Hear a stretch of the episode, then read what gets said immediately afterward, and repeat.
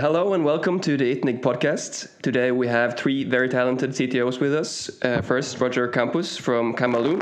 We also have Albert uh, Bellonch uh, from Quipu. And we also have po uh, Paul Ramon Revilla, uh, the former CTO of Redbooth and the current CTO of Factorial. So, uh, welcome all of you. Thank you. Thank you. Uh, today, we want to try to shed some light uh, on some questions concerning the CTO role. Uh, many people are, are wondering uh, what, what are you guys doing in, in, in your work and uh, how to become one. I actually, when I when I wrote you the the mail uh, inviting you to this podcast, I, I, wrote I think the title was "Undressing a CTO and How to Become One." Uh, and yeah, we won't undress yeah, you, I but was, I was a little bit uncomfortable with the title. I'm, I'm, sorry, I'm sorry about that, but it will be uh, it will be very low key. All clothes will be remaining uh, on, uh, but uh, we will try to uh, you know get under your skin and and and try to understand you know how to become a, CTO and, and how you be, you became one. So I think we can start in, in one end. we have you, Albert. Mm-hmm. you've been the CTO of Quipu how long? I th- well since we started like three years ago. Three years ago. Over three years ago. Yeah. And so you, you just stepped right into the, the CTO role from the beginning? Um, not really. Uh, when I well after I was studying, I was studying abroad for a year and a half, and I got back to, to Spain, and I was uh, wondering what to do. Uh, and I started at Itnig uh, as a developer, uh, actually uh, under uh, Roger CTO. And after some months, uh, Camaloon started out like really big and uh, both Camaloon and, and Bernat, uh, founders at Itnig, uh, went to went to Camaloon, and I started as CTO of Itnig. And then uh, after, I would say two years or yeah, two years and a half, maybe, uh, I started Quipu from within Itnig. Hmm. And and how was it going from being a developer to, to becoming a CTO? What, what, how did your role change? Um, well, as uh, it was like going from uh, one developer to two developers and three and so on, it was not that big of a change. It's more a, a gradual one. So uh, yeah, responsibilities grow and you take care of more and more uh, things. Maybe you start uh, not coding uh, that much, but it's not that big of a change. So, uh, Pau, you yeah. you, uh, you recently started a new company here at Itnig called Factorial. Yeah. I guess we will hear about more more of that later on. Uh, so. uh, but uh, you, are the former CTO of, of Redbooth, uh, a great company here in Barcelona and also in the US. tell me a bit about how you became a CTO at Redbooth. Yeah, so I I was initially just working there. Actually, I was living uh, on the couch, or like I was living on the couch of the founder's uh, house in San Francisco, and I was coding uh, for for that couch. That was my salary back then, so I was not the most expensive developer. Uh, and then eventually, uh, it didn't work that well for me in San Francisco, and I decided to go back. So I decided to keep working for Redbooth. And eventually, uh, Jordi, who was the CTO back then, he decided to move on with another project of his own and then I was suddenly promoted from developer to CTO. So I think I was quite lucky, uh, but at the same time, I also leaded teams before and for very similar reasons, the former uh, tech leads uh, left. So uh, I'm always in this situation that somehow I manage to find myself on the uh, filling the gap. So all right, so you're the, you're the guy that's filling the gap. Yes, I'm the fill. I mean, this time this time at least I started as a CTO, so uh, uh, it's it's a bit different now. All right, all right. and last but not least, Roger, you, have been the CTO of Camaloon a while now. can you tell us yeah. a bit about your? You're also a founding member of, of Camaloon. Can you tell me a bit about how your mm-hmm. your role has yeah you know changed over time? Well, it came very naturally uh, because I was in the company from the beginning. Uh, the first uh, we founded Itnig with a partner with Bernat because we both were in the same university um, studying uh, web technologies. Um, and then we decided to found a company, and I took responsibility of the technical part because that's what I like the most. And since there was no one else in the company, I was the CTO because I was the first developer. And I never wanted to become a CTO as a goal, as per se. I just wanted to to start the company to learn new things. And in the beginning, I was a developer, and it's always the same. You have a set of goals, of objectives uh, to accomplish, and you keep accomplishing them. Uh, when the company is small and you have only two, three, five persons, you are the one that develops and does everything. As the company grows and more people get involved, you have more developers. You have the same objectives, but the ways and tactics you need to manage to fit that goal, uh, that's what changes and over time. Yes. Uh, I was the city of Itnig, and then mm, when we met um, Pere Rius, and we decided to start a Camaloon, a new company, uh, I was then the city of Camaloon, and Albert became the city of Itnig. Filling the gap as well. Filling the gap as well. so you, you like initially you didn't want to become a CTO per se, and now you're the CTO of uh, a pretty big group of, of developers that's continu- continuously growing. You know, every month. How is that? It's difficult to grow them, but we expect to do our best. Yes. Yeah. It's very difficult to hire uh, good developers. Yeah, right, right. Yeah. And uh, something that, that I've been wondering at least, because as CTO, you know, uh, you- you're the chief of, the, of all the technical parts moving in, in the company, but but still you're a leader. So like your daily tasks. Uh, does it is it a lot of, of uh, you know coding still or, or is it just administrative HR what do you say Pau you, you've been uh, the head of a Yeah. big team Well, I mean, right now it's a lot of coding because I only have to manage myself, so that's pretty Yeah. convenient. Uh, but it, it depends on, on the stage. So I think as you grow, you have to dedicate more uh, more time to the human side of being a CTO. But also, di- different people have different skills. I mean, uh, and different styles as well. There's people that prefer to keep coding a lot. There's people that get totally not involved with coding and they get more involved with management and so on. I I like to keep a little bit of everything. So I like to keep coding and try to understand what's being done and how it's being done. But I also like to uh, to help a lot the team on the human side, to do a lot of one-on-ones, to to also try to understand as much as possible what management requires from the development team and so on. I, I read I read uh, somewhere you wrote, wrote in the Redbooth blog that uh, you you should do you think it's more important to focus on the team even more than your product itself Yeah, yeah, I think so. I mean, uh, I wrote that I think two years ago.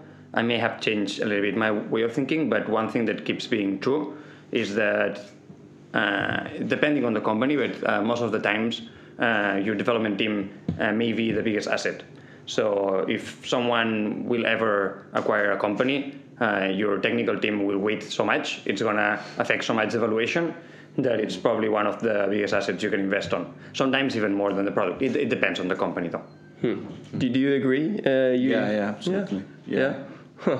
and Yes. you as well Yeah, it's true. Uh, I mean, coding. Uh, the most important thing is that it all depends on the stage of the company. When you start, you have to code everything. And right now, in my current situation, uh, coding is not my most critical thing to do. But I keep doing it to keep my mental sanity, uh, and also as a way to keep being involved in the code itself. Uh, because many times it's hard to keep track of everything that everyone develops.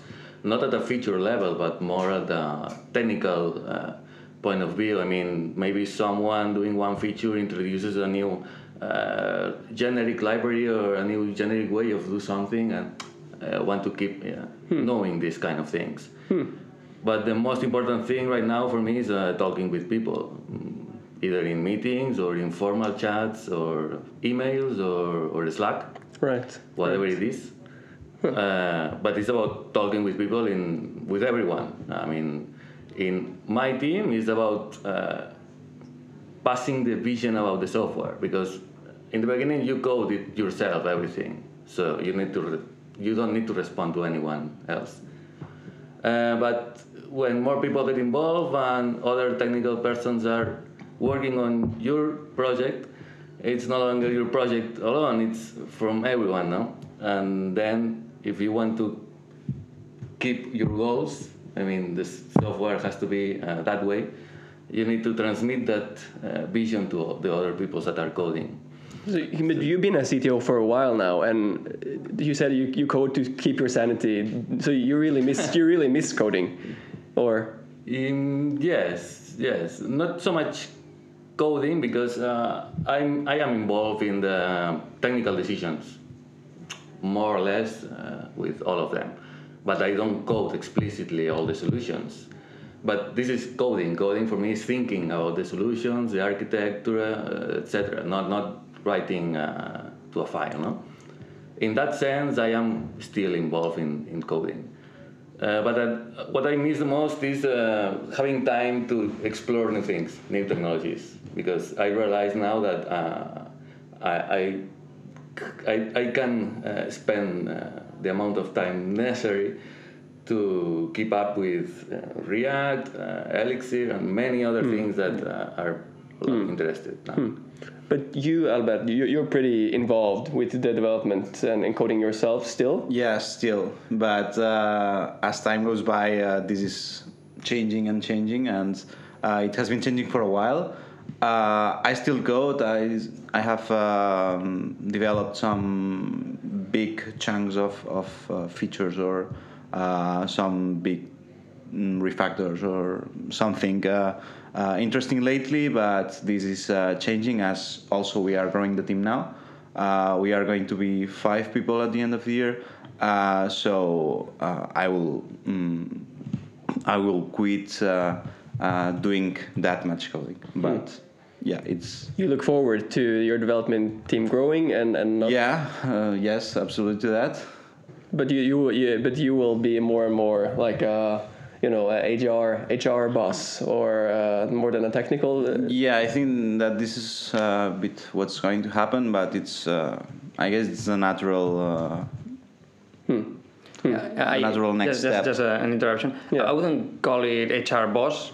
I Yeah. think in the end you keep being you keep being an engineer, All right. and what you have is an engineering problem that Right. you have a certain amount of uh, of people, and you want to optimize how they can produce as, Exactly. as maximum as possible. Right. So in the end, you do a lot of oh these people this person doesn't get along with this one so when they work together uh, it doesn't they don't produce uh, anything good or this team is really productive when they do this or that or you know how can you release or test things so in the end you you just have to think about uh, about your team uh, as a as a system and you want to optimize you're an optimizer you try to reduce friction you try to optimize their happiness and therefore their productivity Yeah, uh, that's a that's a good way of putting it.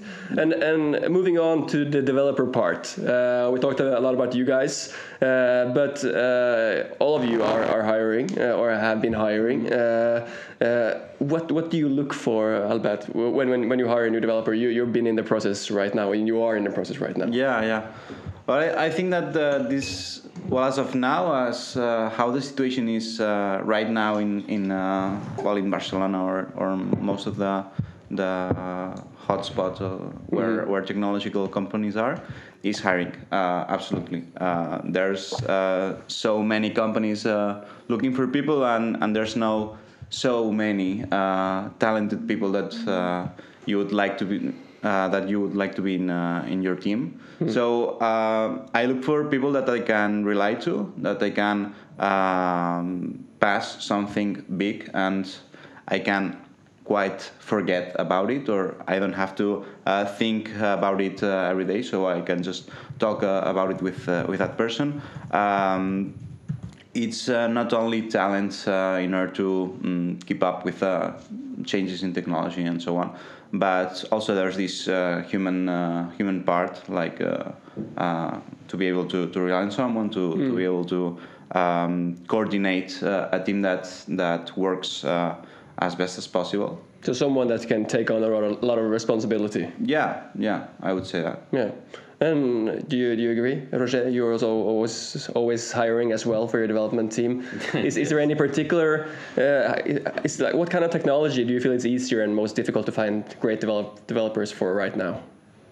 Mm, Ruby on Rails is one of those, definitely. The hardest. But it's not about technologies, but more about uh, mm, skilled people and experienced people. right, right. Uh, I look most of the most important thing is motivation because that's what defines the the person. If that person is willing to learn new things every day, and if this person is willing to go deep in every time he has a problem, and he doesn't know how to accomplish, accomplish something in, in, in their job, uh, this person needs to be able to face the challenge and uh, research whatever it takes uh, to understand uh, the final result, not just do the job. Uh, because that's what that's the path you need to go to learn new things. Right. And then experience. Um, what's the experience that this person had in the past? Because uh, maybe I found many people that has uh, one year experience uh, repeated five times because they work maybe in a marketing company that makes websites for clients, and this person is making the same thing over and over. Uh, this person never reaches a, a deep understanding of what web technologies are uh, because he never reached a point when the person has to face com- complex problems, complex enough problems. Uh, and then cultural fit uh, is another good one because you need to be sure that the person you're hiring will be working together with the rest of the team in a good way. you know? Right, right. So uh, we have a lot of events here at Itnig, and we talk to, I talk to developers personally every week, and and uh, some of them are, are looking for, for jobs, and they say that. But everyone is looking for like the coolest jobs. Everyone is looking for a lot of experience, a lot of experience. The young ones are telling me this, and uh, and they're, telling me like how, how like how can everybody looking for for like a lot of experience? And you say that uh, is it, is it is it a mistake for a developer to take a job that, as you say, like in a marketing company, you know, and, and get you know the wrong kind of experience? Can you tell me something about that, Pau? Like how how to get the right kind of experience early on? Yeah.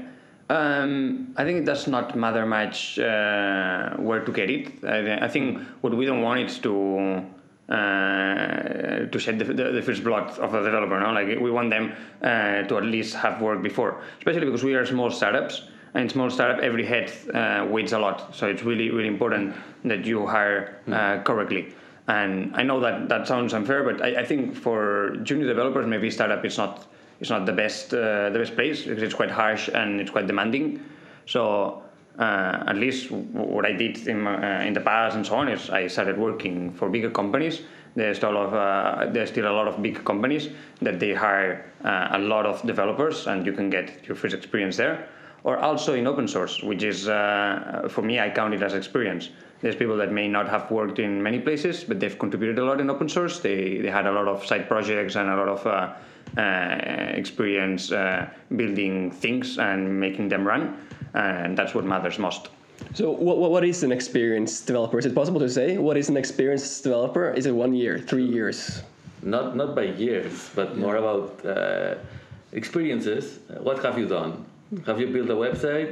Uh, what kind of website? An e-commerce or or what? Have you built? Uh, I don't know, a library or a image processing library, whatever, or, or a video game, or I don't care what it is, but doing different things is what gets you experience. You may do done everything in one year or in five years. Uh, It's the, the amount of problems you've faced before, and that's more or less how I would put it up i- in, in any environment. It doesn't have to be a job. Uh, It can be yourself uh, in your home uh, working eight hours with uh, whatever it is.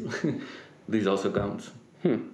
Yeah, that's quite revolutionary for like work in general. That's any kind of experience, not from like a consultancy or you know like a big famous company. As long as the experience is, is the core, whatever kind of experience.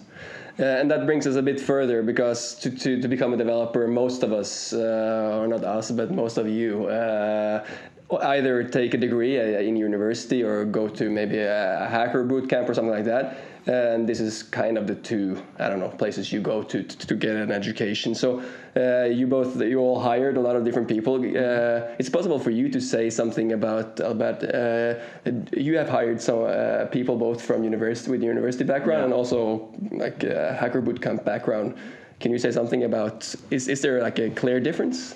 Uh, it's. I think it's difficult to say. Um, university in this case, it's um, somehow helpful.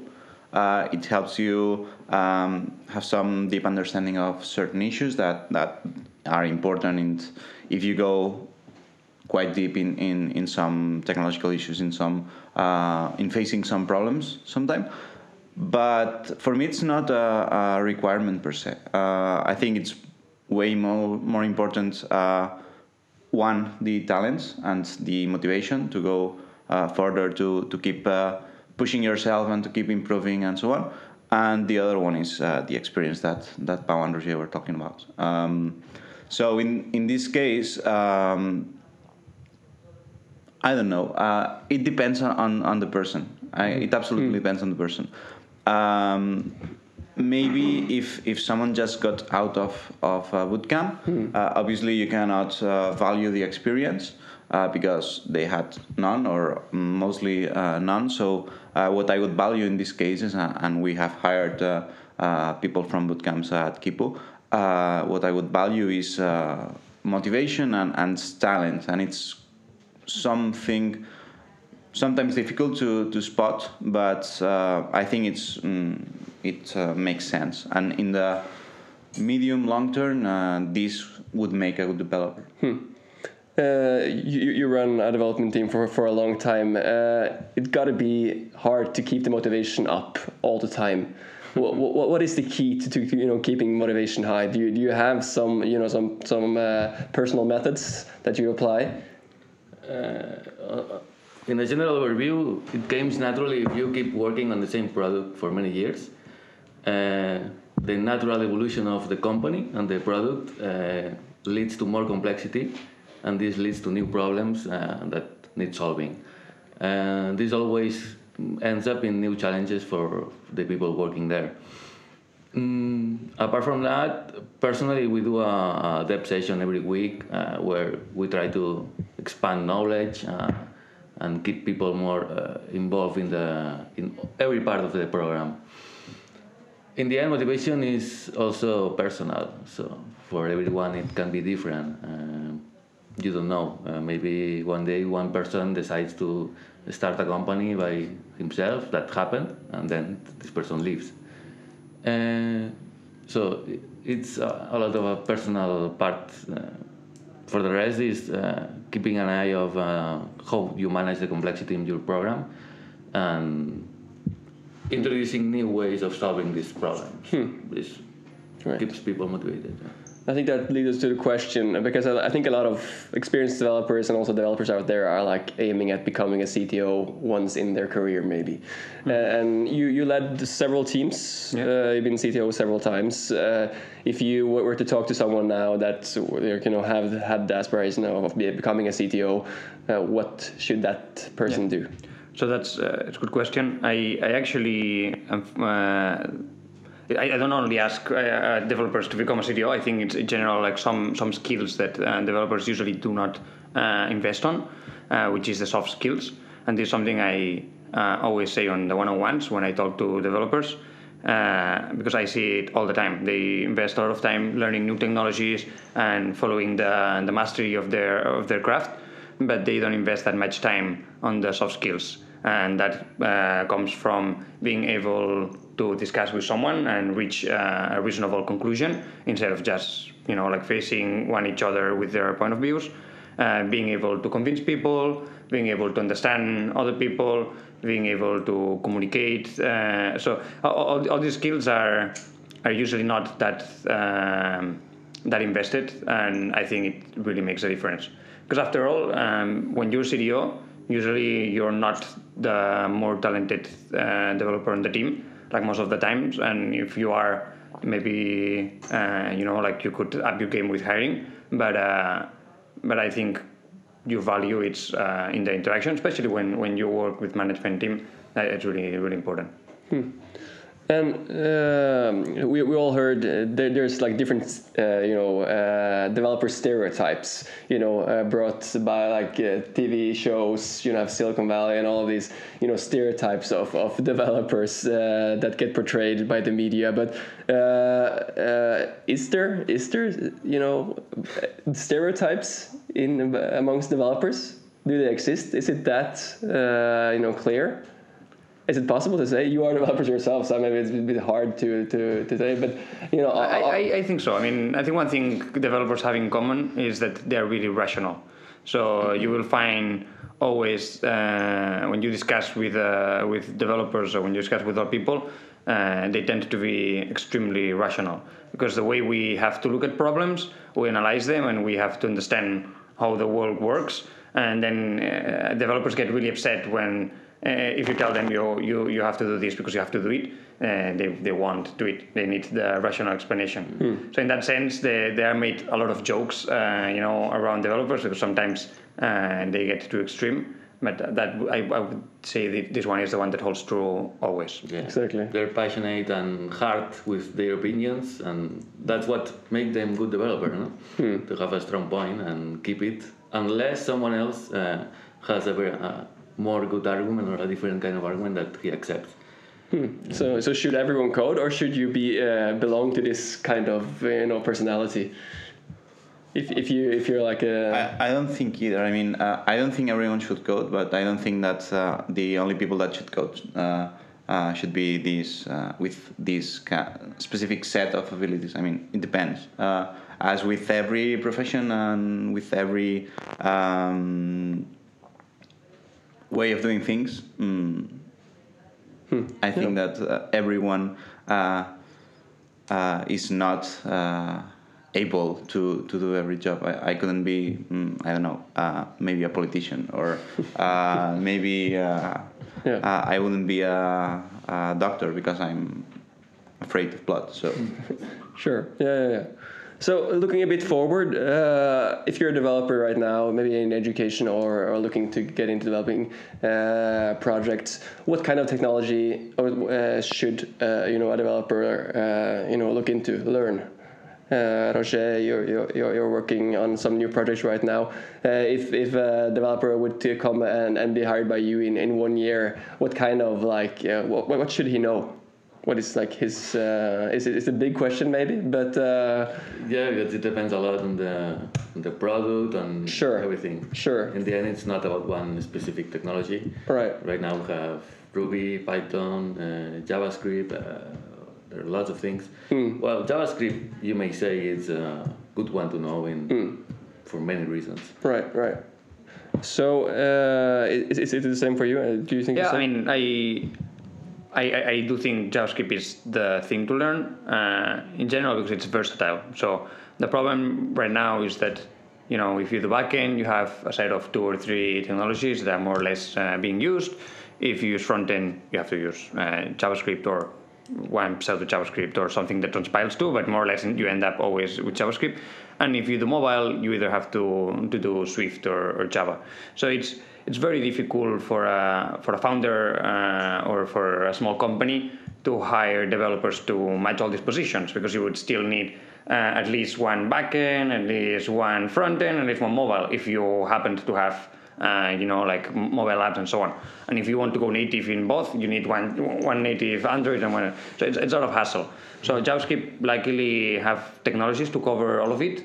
Um, you know, like you may be more fun or, or less, but I think it's the most versatile skill right now. Because if you want to, you can cover uh, up to these four positions. Right. And as we're talking about uh, JavaScript and, and, and different topics, uh, about uh, you know uh, a lot of uh, uh, front end frameworks has you know been coming the last years and and are probably going to come for the next years. Do you see that like one or other like one, one of the or the other frameworks that have been coming out lately now you know will prevail and be like the, the one people will use or or do you think that there will like come one tomorrow and that will be like the the new new the new thing what, what, what do you think Roger It's hard to say. Yeah. Given the last few years, right now uh, React seems to be the the most common one, but you never know what will be in the future. I mean, uh, I I'm not comfortable saying that React will be the the de facto technology two years in the future. I don't know. I, I've heard you Paul, been pretty like passionate about React Yeah, um, yeah. one- One year ago, I I made my predictions saying Backbone will disappear, Angular will keep up, Ember will keep being niche, and React will dominate. Uh, I'm, uh, uh, that was a good prediction. and actually, uh, last week there was the state of JavaScript. Is a, a poll that they they release every every year, and and yeah, React is, is leading is leading the way right now. um, as Roger said, you know, we were thinking the same about Backbone three years ago, and we never know what's gonna come. But uh, it's on my interest also to defend React because I invested in it on my company, so I want to keep up uh, the illusion that everything is gonna be React in the future. Uh, Albert, uh, is it possible to, to, to ask you um, it's a, bit of a different question, but uh, you know what, what is the most mature technology stack you would use for a critical project right now? The most mature. Yeah, if it's possible to ask. Uh, if I would have to start it, so it would I would be in charge of it. Yeah, right. Uh, I would use the tools that I'm most familiar with, which are Rails backends and uh, hmm. um, like an old school uh, front end and so on. Um, I don't know. I think it depends on the on the tools that you are most familiar with, and in the end, um, some people think that uh, they have to keep uh, adding new shiny tools every every year. Uh, I don't think so. I think um, it depends on every person first, uh, but also um, some technology that you know how it's going to behave in every situation and that you're very familiar with and you have a lot of experience with it that's fantastic i mean mm, you you don't have to uh, to worry about uh, strange behaviors or some some things that you haven't uh, you haven't uh, played with it so hmm. yeah yeah well. i I, agree that you have to uh, always use things that are mature and that you control and so on but there's there's uh, something that worked pretty well uh, in the past for us. Uh, that is that in order to attract uh, developers. Uh, and you know, unlucky, you have to sometimes put the shiny things in front of yeah, them. Yeah, yeah. so uh, mastery is a big thing for developers. So happy developers, a developer, uh, and, and Lucy said himself, I, I don't have time to keep up with technology and I would love to. So sometimes you have to make trade-offs and, and you may, for instance, you may choose a more solid technology on the back end and be a little bit conservative there, but you may want to get a little bit shiny on the front end or vice versa. Like at Redbooth, for instance, when we were Teambox back then, I remember we managed to hire really good people, uh, like Mislav, for instance, which is a well-known uh, person in the Ruby community, because we were one of the first companies in, in Barcelona that was investing on Ruby on Rails. So that uh, gave us access to good developers that would come to a smaller company, uh, maybe being paid less than a big corporation doing PHP or Java, because we were using the the shiny thing. So I think you need to measure well the, those trade-offs. Mm-hmm. That's true, but that's something you can do when you introduce a technology. Once you have a technology running for one year, you can you, you can manage you know you, if you empower if, if you empower your your developers uh, uh, towards the road of mastery uh, one thing we do at Redbooth for instance we dedicate uh, one week every every six weeks uh, and you give the developers you know the time to do whatever they want. And uh, they will upgrade the versions they will put that framework they will put that you know like because they want to play with it. And when you give them the time mm, they will find the time to introduce the shiny the shiny thing in, in, your project. The problem is when you don't give them the time there's never uh, then you, you never have time to, to, to, to do these things. Yeah. You think it's necessary though to, to give your developers a bit of time every month or every quarter to, to be creative to you know have their yeah. own time? I think I think so, uh, especially for, for motivation. We we had uh, in the past very successful uh, features and experiments with that. I wouldn't say the return has been spectacular. Like sometimes it's it's really good, sometimes it's it's just some technical debt. But overall, uh, for the productivity and the, and the motivation of the team, that's uh, I think it's great. How, are you doing that, Roger, in, in Camaloon? Are uh, your employees or your development team, do you have any time to? We're not doing that specifically, uh, but we do give uh, extremely freedom to everyone uh, to solve the problem at hand. Uh, I mean, there's no, we don't have persons working in one specific part. Uh, it's the contrary. one person has to develop a project or solve something or implement a feature, and it's up to them how to accomplish the goal. So, so free freedom is the word here. Yeah. Mm. Cool. Mm. So, uh, uh, as we uh, we're running a bit out of time, uh, but you know, as as everything goes digital these days, uh, you know, I'm wondering because I'm not a developer myself. Uh, do you guys think it, it, it, it uh, you need to know how to, to code how to how to you know, to be a developer how to, to, to understand the world around us? As as you know the internet of things everything gets connected. You know will you like as, as our grandparents you know lag behind because they don't know a cell phone these days you know? Will be the same in 20 years if you if you don't know how to code you don't know how your you know uh, your uh, internet connected levi's work you know? Uh, will should, should everyone learn to code is my question actually yeah. I I think uh, I I could draw a, a, parallelism with electricity. You know, like before there was no electricity, and when electricity came, not everybody became an electrician. So it's useful, and sometimes at home you wish you had this knowledge. You know, because you could fix these these things or, or these others. Uh, I think with coding it's the same. It's just uh, evolutionary technology that solves some problems, and if you have the skill, you can do things that you couldn't do before I'm not really sure though that everybody needs to to see how the sausage is made. So. So we just have to trust you guys. Of course, that's uh, that's the whole point. yeah. Great. Okay, we're running out of time, but thank you all for for being here, for participating, sharing some of your knowledge, uh, and uh, good luck in all of your projects. Thank you. Thank you.